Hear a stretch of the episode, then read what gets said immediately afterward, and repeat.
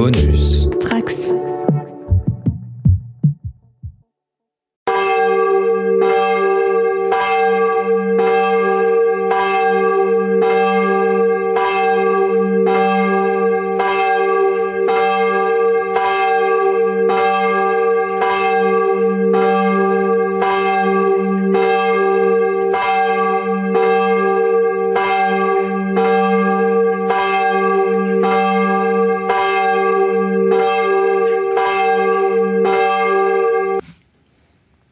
Tu as choisi ton polybag pour ce jour J'ai choisi le polybag euh, du 19 décembre.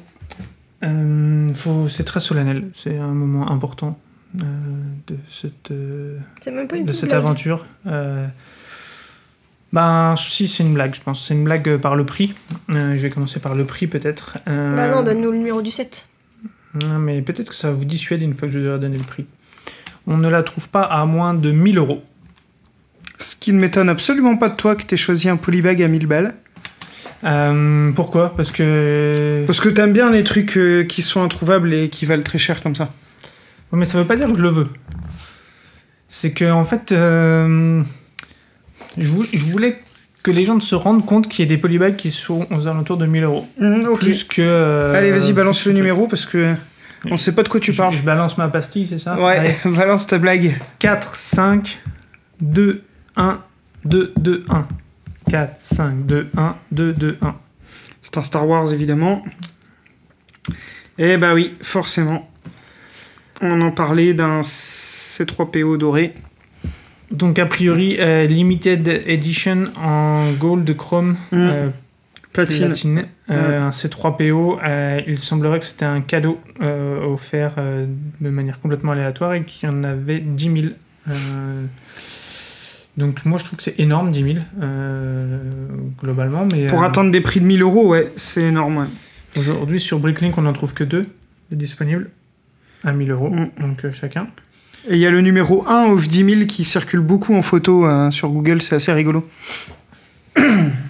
Donc euh, un polybag un peu spécial. euh, j'ai- pas trouvé d'infos particulières sur le pourquoi, euh, comment, où, euh, mais voilà, je, je voulais le mettre en avant parce que je le trouve, je trouve que c'est quand même assez fou. Donc évidemment je ne l'ai pas et je n'achète pas puisque ça ne m'intéresse pas. Mais je trouve que Pareil, j'achète assez- pas, mais c'est intéressant de savoir qu'il y a des polybags de très grande valeur, mais au même titre que des minifigs, en fait, elle fait partie des, des minifigs les plus chers. Euh, voilà. Mais ouais. Ouais, ouais, ouais, ouais. Choix intéressant. Non, moi j'achète pas du tout à ce prix-là déjà, ça c'est sûr et certain. Ensuite, euh, le polybag en lui-même, bon, ok, il y a marqué 1 sur 10 000, ou, donc j'imagine le nombre, mais euh, je le trouve vraiment pas, pas joli du tout. Euh, on a l'impression que c'est un truc ouais, fait à l'arrache. Voilà, c'est un objet de collection, quoi. Oui, c'est ça, et il faut vraiment avoir envie de.